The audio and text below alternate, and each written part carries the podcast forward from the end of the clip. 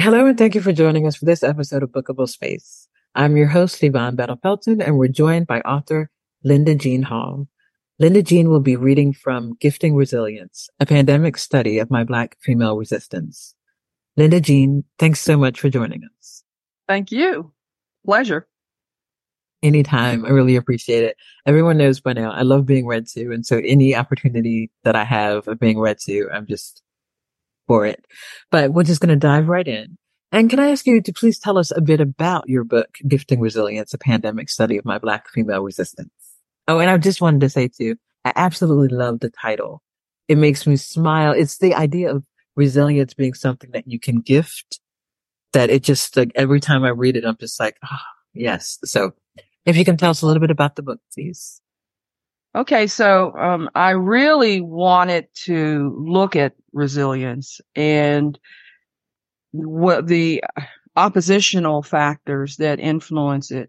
It all originated because I was very concerned about my mental health when uh, after COVID subsided, and in, in order to look at myself deeply, I had to pick up first of all an incompleted manuscript, okay, which had started back in 2005, and finally tackle it and build on it to, in a way, to um, address my own problems as they existed in 2022 and 2021, et cetera, and make it relevant and also in a way that would be importance to other generations, not just to myself. I knew that I had a message to give and it, I felt because we were also isolated after COVID still for at least six to months to some people or even a year or some people now in the states are still involved and you know not going out or whatever but i wanted to to describe that experience in a way that was easily digestible and then not only that would, that would serve a purpose. Because I knew that I was not the only person experiencing it. And I, and I knew that this type of thing had taken me from being a world traveler and a person with no, hardly any restrictions on myself as far as meeting and greeting people to someone full of the two things that are, that I was concerned with, a wrestling about the truth that came out of this era and also about hatred because mm-hmm. I had fallen into this and I wanted to understand why I was so full of fear, etc., and and also hatred. I this is the first time I can claim that I was honestly, you know, a, a person consumed by it almost. So, um, you know, that kept me from going back to the person that I was. There was no new normal for me. I didn't know what that term meant, nor did I even think that going back to the normal prior to COVID was possible. But I had to come to terms first with who I had been so that I could look at who I could be. Okay. What would make me a person of worth after this experience? Because I couldn't just step out of the door that's behind me now and enter the world that bruised and damaged person that I was after COVID. I couldn't do it any longer unless I came to terms. And so I entered the world and I started working and teaching mostly still online. I was teaching classes, but I still was not out there amongst people and I was still sheltered for the most part. So I'm writing from that perspective. That's my context. And so I was in this, this silo and I could not reach out. Every time I would be invited to go to campus for a lunch or whatever, I turned it down. This is just not me, you know, but I did. I turned down all opportunities. So I wanted to get to the place that I could have the courage again. And that's another thing that, that you get stripped of when you're consumed with, uh, you know, fighting to find the truth. You're also, you know, and consumed with hatred too you don't see all this stuff anymore as opportunities. You see closed doors everywhere. I could honestly say that I haven't completely emerged from it. I'm still a damaged person, but you know, the, the magical thing, and I know we're going to cover this later on, is that when I speak openly about this to people in meetings now that I finally have the courage to attend, people say I am not who I used to be. I am permanently changed. I think that COVID did this to everyone to one degree or another. But I think as far as us going out into public, we're all skeptics now. And then living through things like, gosh, George Floyd and uh, Black Lives Matter, and you know, and then the Donald Trump fiasco and the mishandling, you know, of, I mean, I'm going to go out there and put it on record, in my opinion, of, of early COVID and all of these things that happened you know, trying to put them into perspective and at the same time trying to build a life again at my age.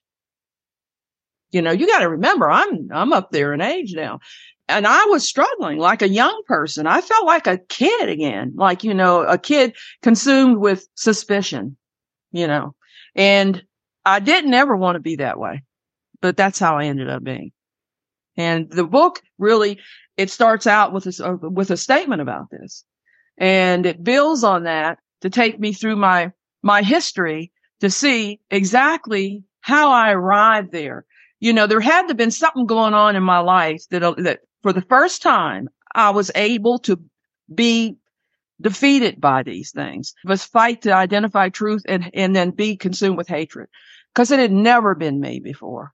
Who is this person? Okay. So this is an exploration of who I am. And it turned out to be something that, uh, according to the people who have read it, their struggles are similar. That, you know, and th- and this is the kind of thing people don't want to talk about mm-hmm. because you do have to look back to find out how you became that vulnerable to be, you know, to be in a position now that you're so suspicious that, you know, you're acting this way. Who are you? You know, and anyway, that's the, the crux of it. Okay. could we have our first reading, please? Oh, sure. Well, in the introduction, I'm just going to go ahead and, and start out here and uh, jump into it because I think it's going to explain a lot of things I already talked about. I don't know why I'm so scared all the time. I just wish I could say that this is a new feeling. Or is it? The only thing that I do know is that the pandemic didn't help. I am now genuinely afraid of anyone with whom I suspect that I don't share a political viewpoint. At the top of my list are those unmasked millions and their unvaccinated cousins. Both have proven through their actions or lack of caring that they are my mortal enemies. I pay a heavy price each day to be able to carry this much hate and suspicion. It's made me content to be alone and cautious about doing just about anything that will require me to have contact with anyone I do not know. I am the antithesis of my former self, the brave world traveler. Instead, I am now devoid of any desire to extend my life beyond a 12 mile radius of my apartment. Accompanying my fear of others is what I know from former experiences to be the sense that I'm slowly developing some form of mental illness. In the past, during my unwanted childhood and as an adult member of a historically marginalized minority, I only responded with positivity to the countless confrontations I had with very hurtful people. Then the immersion into despondency that came from these confrontations, well, it served to rejuvenate my spirit. In this book, I revisit some of these events to ask why it is imperative that I liberate myself from the COVID-19 legacy of distrustfulness and partisanship. Now, the next segment is titled Motivation and Intersection of the Personal and Professional. Any analysis must begin with a close look at the present. In this case, who am I today? Professionally, I'm an optimistic anthropologist who focuses on positive outcomes to gaining knowledge through daily events such as success. The foundation of my work builds on a strong argument by fellow anthropologist Setha Low in 2009. I share her opinion and research and teach from the standpoint that truthful language and actions produced a lived experience and as a center of agency, a location for speaking and acting on the world. Low opened the door for me to embrace and study acts of compassion and veracity. For the first two months of 2020, the direction of my career as an independent researcher was solidly grounded in Low's erudite counsel to place emphasis on positive outcomes. When the epidemic created a culturally ubiquitous event, a coming to hatred moment. I was in the initial stages of developing a project to explore the retention of minority students at the University of California and California Polytechnic University in Pomona. The advancement of this organization was halted when the virtual atmosphere of social separation prevented a ne- necessary evolution of the central committee's cohesiveness. At the time of writing, and it was uh, 2022, and for the past two years, societal uncertainty and division continue to be factors that define a coupling of unpredictability of the coronavirus with a pre-existing and more intensified climate of political anxiety. The prevailing mil- milieu marked by the reconstitution of primal social inequities and the associated increase in avarice, dictated detachment from, and the rampant politicalization of a plethora of issues that continue to shape our daily lives. Too many of us are overwhelmed by the struggle to identify which side we are on. When I read posts on social media, I realize that I'm like so many of my fellow pandemic survivors. My spirit is broken in a way I have never experienced before. Each day, the lack of socialization requires that I deconstruct my former life while asking what precipitating events facilitated the formation of my new hate centric identity. The best place to begin a search for an answer to this question is to identify several key events that shaped my youth in early adult years. Wow. Can I ask you, what was the process of writing and researching the book like? It was um, it was painful because as, as, I referenced in the beginning, I stopped in 2005 for a reason though, writing the first manuscript. My, my first son died of AIDS in 2005. Oh, so sorry. And, um, because of that, um, I had been compiling the book in a way that I had wrote, uh, written to the point that I was talking about him. And so his sudden death really just brought to an end any desire to return to the text. I address all of this inside the context of this book. And it helped to shape me. Not, you know, that was an, a, a gut blowing experience in itself, true enough. But that didn't stop me. That still didn't break me. And I can't imagine that, you know, as I said, why COVID had such a profound outcome on me. I, I mean, it just made no sense because there, in the book details all of these traumatic experiences that I went through. But I always just kept plugging along. You know, I was like the little uh, Energizer bunny. Everybody, I don't know if that's an international thing that everybody can relate to, but it's a popular commercial about a very popular battery that just goes on and on and on. And well, I was the Energizer bunny. Okay. And, um, but this one, it was different. I wanted to go back to the book, which is the next reading, and you know, it comes directly from that manuscript.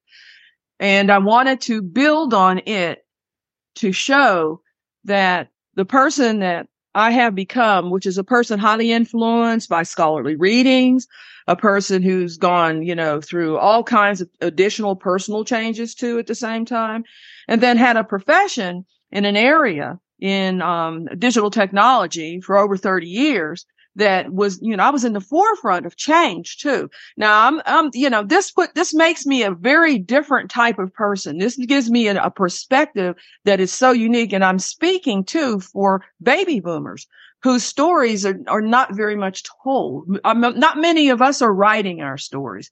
And I think that if we feel as though if we're not Angela Davis or, you know, or somebody like that. Nobody's going to want to read our memoirs, but we broke the glass ceilings. We worked the jobs and industry that for the first time that a black person was ever allowed to be in this position. We did all of that. And I think that we have to tell why because it's this resilience that we experience and, and, and benefited from needs to be passed on. Our parents gave us a lot. They kept us in church singing those good old Negro spirituals. I'm just going to put the old word in, in, in, in, quotes here. And they kept us, you know, um, vigilant, vigilantly watching over us as we played. We learned that, you know, this is the way you become a good human being. But all of that had, had gone away for my generation. Our generation experienced life in, that in a way that we had to become a different type of culture, a different type of black culture. But it's not told this story about the middle class has disappeared. We've got our great hero stories, and I love Angela Davis. I mean, everything that she's done, I I com- I completely, you know, owe uh, so much to her for opening up so many doors. And I'm not trying to belittle her and her achievements, but I, honest to God, believe that my cousin who worked at U.S. Steel, hmm. you know, and put up with God knows what to get, you know, to be in that job for 30 years, his story is just as important especially as a black male, you know, doing something like that, you can only imagine what he went through. Our stories need to be out there. And it's the only thing we can live because they, you know, leave behind that will have an impact on future generations. These are something that, some things that should be treasured, I think. And, um, since there's so few of them, I, I believe that that's the reason that the books that I'm, that I've been writing have, have really struck so many people's hearts. And it's, that's where my books do seem to have an impact is in people's hearts. They, they take them and they read them and they go like, God, I've been through this. And I don't care if you were, and I have you know, the testimonies from super rich white guys in Germany and, and then, you know, and then people who I never thought even enjoyed reading Hmm. And all of a sudden we'll pick up my book and read it from cover to cover. That's, I'm referring especially to the first one that I wrote. And then this one here is more of an academic study too. And so I think that that makes the readers of this, of this particular text, folks who have been through the mill in academia, at least through their undergraduate degrees, and they can probably relate to this. I think that I have written out a, a good portion of other people because it's full of theory too. And some people might, you know, not, you know, wrestle with this and get lost in it. And I knew that, but I was challenged to write a textbook. And that's the, the production that you see now. We should mention that, I guess, Yvonne, is the fact that this is also a widely accepted textbook. Okay. Wonderful. Yes. So could okay. we have another reading, please? Okay. So this is from almost directly from the first manuscript that I abandoned when my son died in 2005. Uh, Walking, it's chapter three, in the shadows. The first day of my independence in Georgia, it looked like I was continuing my record of being a professional and academic success, but not much of a human being. I placed an order with the waitress at the diner beside the Holiday Inn. She had tried to ignore the dark bruise beneath my eye, but failed. This obviously embarrassed her, and I could tell from her posture and the compassionate sadness in her eyes that she understood. This was a time before cell phones and even beepers were a novelty. You could disappear without leaving those that you left behind any way to get in touch with you until you were ready. I didn't have any idea when I'd reached the point that I would ever want to talk to my husband again but I did miss my son. I ate the meatloaf and mashed potato dinner while evaluating my current financial situation. The utility money was running out and I would have to give almost the last of it to the front desk to pay for another day. My new IBM manager had advised me that the company would disburse to me a modest per diem allowance once I checked into student housing for training. I had just enough funds to buy gas for the remainder of the trip into Atlanta, some snack food, and a couple meals at the diner. There were, or there had been, many opportunities for me to practice frugality in my 31 years. I was advised as a child who was not in charge of the purse strings to waste not, want not. My college career was marked by general lack of funds to pay fees on time. In fact, I had withdrawn from Knoxville College, owing a federal student loan a little over a thousand dollars. This was a consequential and uh, prolonged debt that would have to be repaid before I could re-enter any college to complete a bachelor's degree. If asked, I would always say that I left school in my senior year to marry my first husband. The truth was that I was exhausted after three years of dealing with the pressure of borrowing money to attend a school in which I had only achieved a modicum of success. As a college dropout, my options for employment were limited. The wages from the jobs I did find, like working as a line seamstress with Levi Strauss and as an aide in a daycare, barely covered my transportation and daycare expenses. My husband's salary as a truck driver and our uh, statues as college dropouts created an atmosphere full of stress and the ever present need for more and more money. We married based on a sensual, all consuming, and obsessive passion. There were many days I felt I couldn't take another breath unless he was beside or inside me.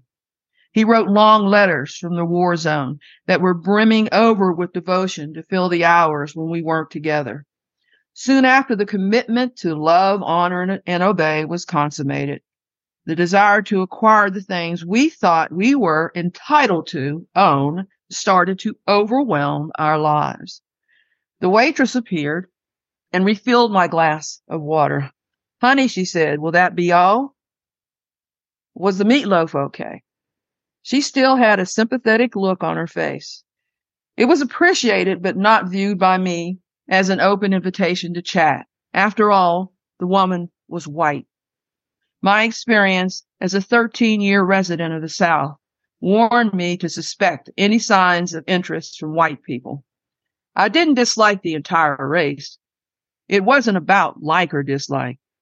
It was about trust. I decided to see what was on the jukebox. Normally in Tennessee, most of the records on the playlist were strictly country music. This preference for what I saw as hillbilly music uh, had always seemed to be a method used by the over 95% white majority to demonstrate to the minority population that their taste simply did not matter. To my amazement, over half the songs on the jukebox in this small Georgia diner were Motown or Stax hits. I put a dime in and chose an appropriate double play of Jimmy Ruffin's What Becomes of the Broken Hearted. Absolutely the dumbest thing one can do when you are depressed is to play a slow song that has the lyrics that apply to your real problem. Rough and smooth tenor voice hit home and the words resounded in my head. There was no doubt that at this moment I could say that walking in near darkness and alone is truly a journey to nowhere. Wow. So, Linda Jean, what is writing the book and also sharing it with readers? What has it taught you? Deep lessons to be humble, to continue being humble, always. And it's given me a sense of purpose, especially as I work in my current project, you know, to bring to create a different type of student on college campuses, one that is community sensitive, a global citizen. I don't just teach about global citizenship. I actually think that I want to create young disciples who will go out and also say, why are you doing this? You know, that's not, that's not, uh, something you're, you know, you're inflicting pain on someone and then, and then violating their human rights because they understand these types of concepts. So I take my teaching personally. And I think before I had finished this book, I wasn't this committed. And before I had gone through the pandemic, I wasn't this committed. It's not that I'm afraid of disease, Yvonne. I'm, I mean, I'm, I'm going to be overcome shortly because of my advanced age. And I know this. I don't probably, if we just look at the pure simple facts, have a lifespan in front of me as long as yours. Okay. We just look at the odds here. All right. So what I've got to do is I've got to take every minute I have and make it a minute of value. I have to have every opportunity. I'm so blessed to be on a college campus to talk to young people. And I could come to tears about this. God took my first son. I've had thousands of students that I can impact. Thousands of students. In a way, I've never been robbed. Hmm. The earth has a way of making things even out. And when I teach indigenous logic about The mother Earth. And I teach that as part of global studies and becoming a global citizen. I am a hundred percent with this, that ancient logic, which says that the balance that we're so, you know, about the Anthropocene, the balance that is so off now that Latour talks, uh, talked about before his death, trying to get all of this back into balance so that we can have a life that is sustainable. All of this can only be accomplished if we take heed of the warnings that have been produced out of all of these experiences and listen to the the historical record. Listen to all of these voices from the past that not trying to tell you what to do, but they're trying to tell you that these are pitfalls. These are things that should be avoided. And also, I think to produce a way of thinking about things. This is my, my resilience package. You've got to be able to think like this. You've got to be able to deal with this whole cosmic thing in order to get to the place that you yourself can be a person of fairness, a, a person who, who honestly believes in human rights or, or, or something that should be defended. Until you get there, you know, you're, you're going to struggle. That's why you produce writings like this to show that that's okay. It's all right that you're going through this. You're going to love. You're going to, you know, be hated. People are going to envy you. I've had all of these, these lessons and they're all in this, this little short book. I try to be as open and honest as I can with people to give them exactly the way that I teach my courses. How do you teach a good course? You give the good history. Then you come back and you give case studies. I've approached this book the same way as I teach. Oh, I love that. And we have our final reading, please? Okay. Uh, and it uh, is at the end of a conclusion chapter, chapter 30, in which I give credit. I have to preface this one if you don't mind. I give, I, I straighten out the historical record because my impressions of things like historically black universities, etc., was twisted. And it was twisted by the, the things that I detail in great, at great length in here. And, and I had to go back to clarify the record. I had to give the truth. And I do provide the truth about some of the things that I experienced and also give credit to some of the people that helped to shape me into the individual I am today. So this is a brief reading.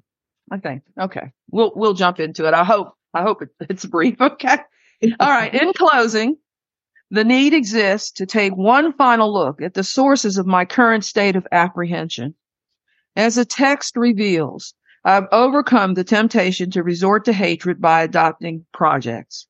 After teaching several courses that focus on the ecological balance of the planet and others in which I explored the migration of my people of African heritage, I realized that I could use the position of lecturer to create a worthwhile legacy. Students inspired me to care about their development as global citizens, a position from which they become involved in projects to assure technological equity and environmental justice. I became committed to inspire them to see difference as an asset and to use this viewpoint as a lens to clearly understand the multifaceted nature of political, economic, and cultural problems.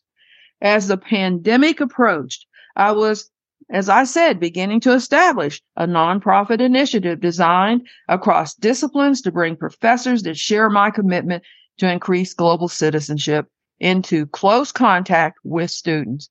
On the ride home that last day on campus before the pandemic, the seeds of my deepest fear began to grow. Of all the plans that I launched during a lifetime chasing the dollar, the failure of this enterprise did finally break my heart. Poets and writers of prose have filled volumes with notions about brokenheartedness. As the text reveals, wiser men and women in my life passed along very useful strategies that did help me to withstand waves of missed opportunities disappointments, and even my own shortcomings. Yet as I began to teach online during the pandemic and the tragedies and deaths continued to mount, none of this knowledge was strong enough to protect me. Like so many teachers, I channeled compassion daily as the only thing I had to give to my students who suddenly became ill or just as quickly found themselves to be the surviving source of support for their own households. Yes, doing this work was painful, but the reaction I saw from the unmasked pushed me slowly into a space of hatred. I couldn't imagine that at least 30% of the people in this country felt entitled enough, with or without a medical degree, to deny the rest of humanity the right to live. It would be easy to write this group of nonconformists off and join the ranks of growing numbers of people who despise them and only wish them harm. Now it is common to hear expressions of hatred that lack any compassion for the unmasked and those that could ex- accept shots that refuse to become vaccinated. Men and women on the street comment without reservation that things like they should just be denied admission to the hospital. Let them die in the street like the dogs they are. They don't give a damn about the rest of us. Now we don't care about them. They can all go straight to hell. This is what my fear is about. I fear becoming one of the justifiably angry. But I am wrong. Everything in my past has prepared me to overcome the deep feelings of resentment. Finally, some will read this and comment that I have the solution because I really absorbed the knowledge buried in the scriptures during all those trips to various churches. There is evidence that during previous eras, when mankind became evil, those that held on to the faith found redemption and a path to enlightenment by calling upon the Almighty. I don't deny the wisdom of the past or the power of God to bring about change. But even with this knowledge, I'm just afraid. Yes, afraid of, to my core that too many of the unmasked who have read the same passages believe without hesitation that they have the right to claim the personal freedom overrides a biblical admonishment to not kill. The reality is that the fear of a death by social or socioeconomic exclusion or corporal erasure is commonly experienced by members of groups from the margins of society. For this reason, this work joins a host of previously ignored voices to leave behind the breadcrumbs of Afro American resilience. So, Linda Jean, where can we buy Gifting Resilience, a pandemic study of my Black female resistance? Uh, most popular sources uh, is Amazon uh, because you know, and so it's it's available there. Bookstores, it's sold in uh, Great Britain. I know it's all over Europe, um, and I know that now from looking at WorldCat, okay, that uh, it's in some collections and private libraries um, and university libraries too. The circulation is going to increase in the United States a whole lot when it joins the rank of my second book, and it really goes to the third tier of universities. Right now, it's at uh, if you look at R1s, you know, research universities versus the other kind. Okay. Well, it's only in a couple R1s, but now it's, it's being picked up in R1s. And so it, it'll soon be in those collections also, but it's available in bookstores. You may have to order it because it'll be like a lot of books. They, they don't put the, everything on the shelf. You don't get that, that claim to, to fame on the shelf in, in, um, in commercial bookstores unless you're selling, you know, the volumes. And so I'm not in that league right now, but who knows? okay. Well, thank you so much. Thank you for being my guest, for reading and for talking to us about the book. Um, I just really appreciate you being my guest here on Bookable Space. Thank you for the opportunity and good Anytime. luck on your new uh, position. And I'll, I'll be keeping an eye on you and we want to have you at the University of California in some way. Oh, thank you so much for the invitation. I graciously accept.